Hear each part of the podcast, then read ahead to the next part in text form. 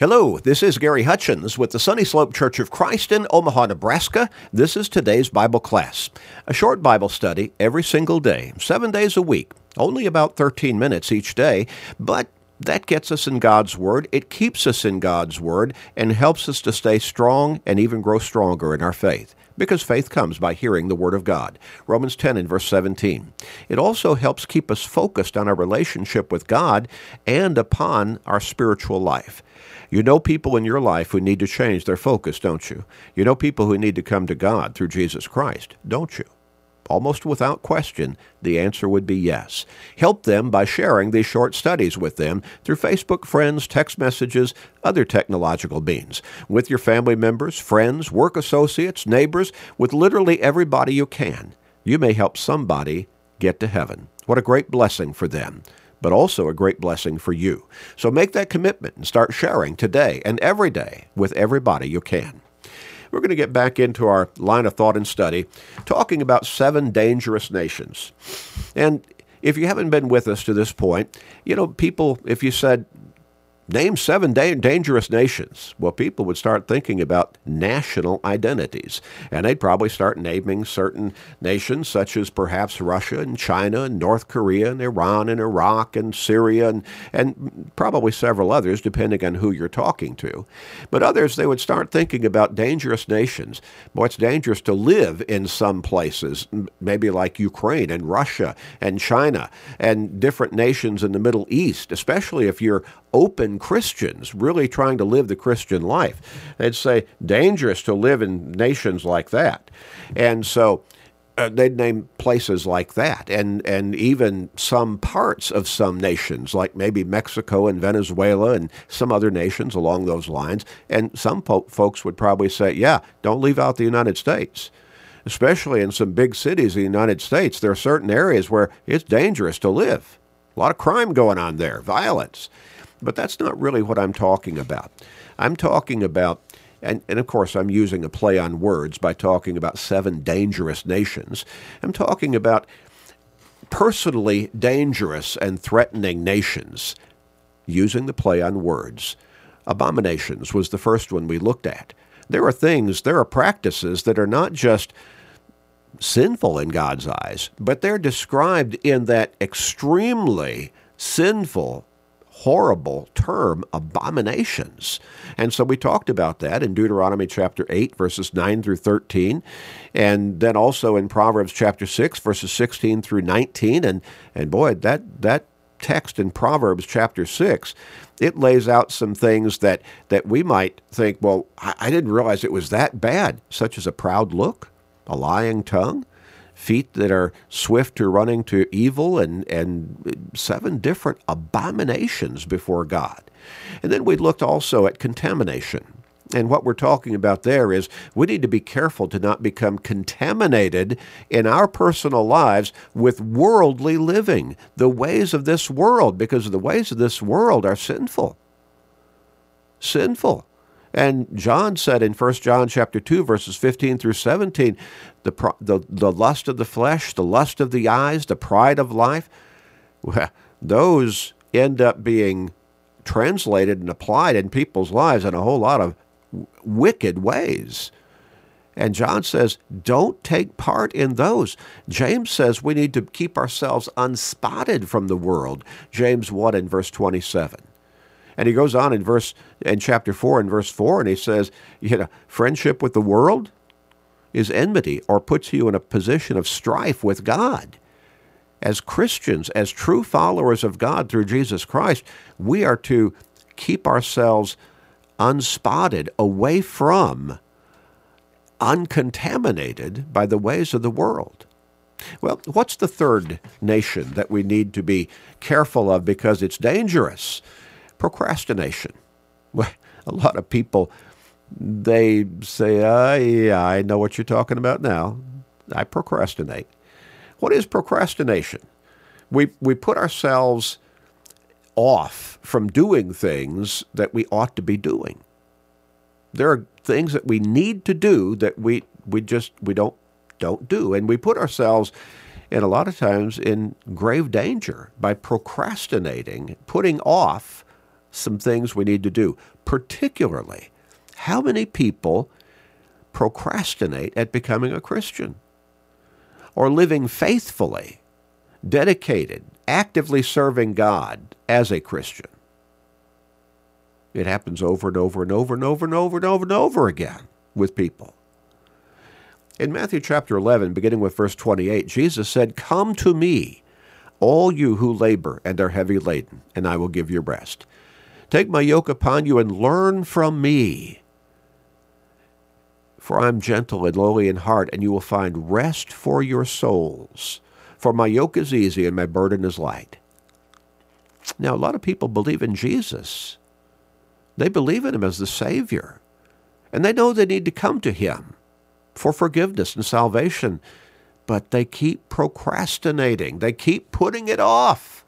Uh, yeah, I know I need to change my life. I'm, I'm, I'm going to one day. I'm going to get to it when things get straightened out. Just words of procrastination. Jesus told the apostles as he was ready to ascend back to heaven, in Mark chapter 16, verses 15 and 16, he said, Go into all the world, preach the gospel to all creation. He who believes and is baptized shall be saved. He who does not believe shall be condemned. How many people know they need to be baptized into Christ so the blood that he shed on the cross can cleanse them of the guilt of their sins, but they keep putting it off? They got some worldly ways going. Uh, see, they're contaminated by the ways of the world and, and they they're they're they're just not ready yet to become uncontaminated by turning away from those sinful practices and being forgiven and saved through Jesus Christ as they're baptized into him.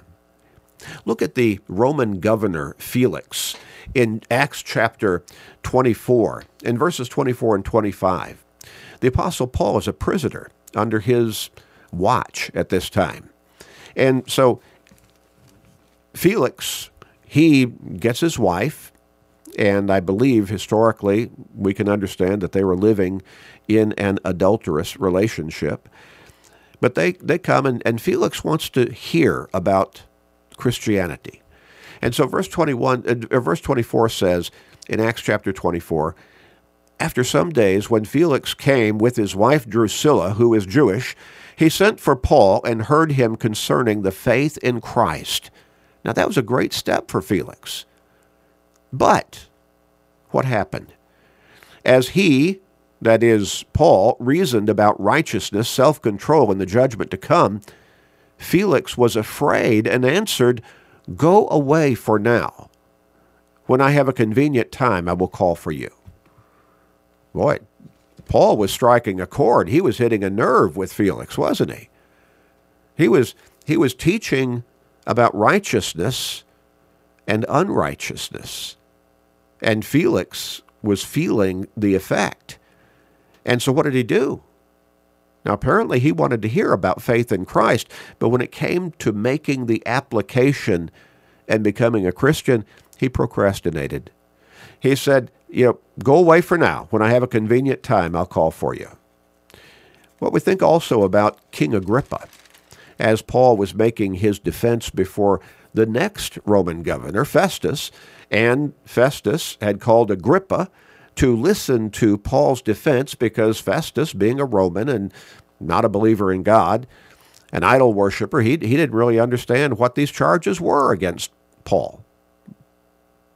But Paul had already appealed to Caesar, as was his right as a Roman citizen. And so Festus wanted to get some clarity in the matter, so he calls Agrippa, who was Jewish. And King Agrippa, he's listening to Paul's defense. And when we come to verse to verse uh, 28 of Acts chapter 26, well, let's go back to verse 27. Then Agrippa, uh, uh Paul saying, King Agrippa, do you believe the prophets? I know that you do believe. Then Agrippa said to Paul, You almost persuade me to become a Christian. Now, whether Agrippa was sincere in that particular statement, saying, You almost persuade me to become a Christian, or whether he was being sarcastic, as some people would say, the language might seem to indicate when you go back to that original language there in the Greek, you almost you think you can almost you think in a short time you you, you can almost make me a Christian. It's either way. There have been a whole lot of people through time who have basically made the same statement either verbally or in their mind when they have learned the gospel, when they have learned their need to be forgiven, when they have learned their need to come to Jesus for forgiveness and salvation. They've learned they needed to be baptized into Christ, but they have procrastinated and put it off. You almost got me. I remember sitting in front of at least three men one time studying the Bible with them, and at least two of them, that was their ultimate decision almost got me here, almost persuaded me, but they were holding on to disobedience, holding on to probably some sinful practices. Almost. Procrastinated. Now, thank God that, that I know at least one of them ultimately became a Christian. I don't know what happened with the other two. Years past, I lost touch.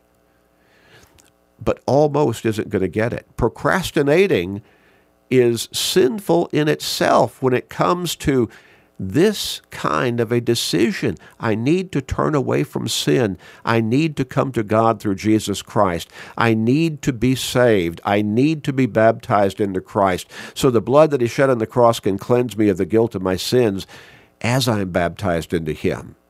Acts 2 and verse 38. Romans chapter 6 and verse 3. James wrote in James chapter 4 and verse 17, Therefore to him who knows it is what is good to do and does not do it, to him it is sin. Now let's frame that a little bit differently. The same sense. To him who knows what is right to do, to him who knows what it is, what he should be doing, when it comes to his spiritual life, and he does not do it, to him it is sin. See, procrastination is one of those dangerous nations that we need to stay out of. Let's pray. Father, help us to not procrastinate when it comes to doing what is right, what is scriptural, what is godly. Help us to not put off what you want us to be doing in walking with you and serving you as your faithful followers.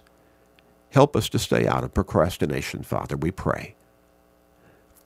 Please forgive us, gracious Father. In Jesus' name we pray. Amen.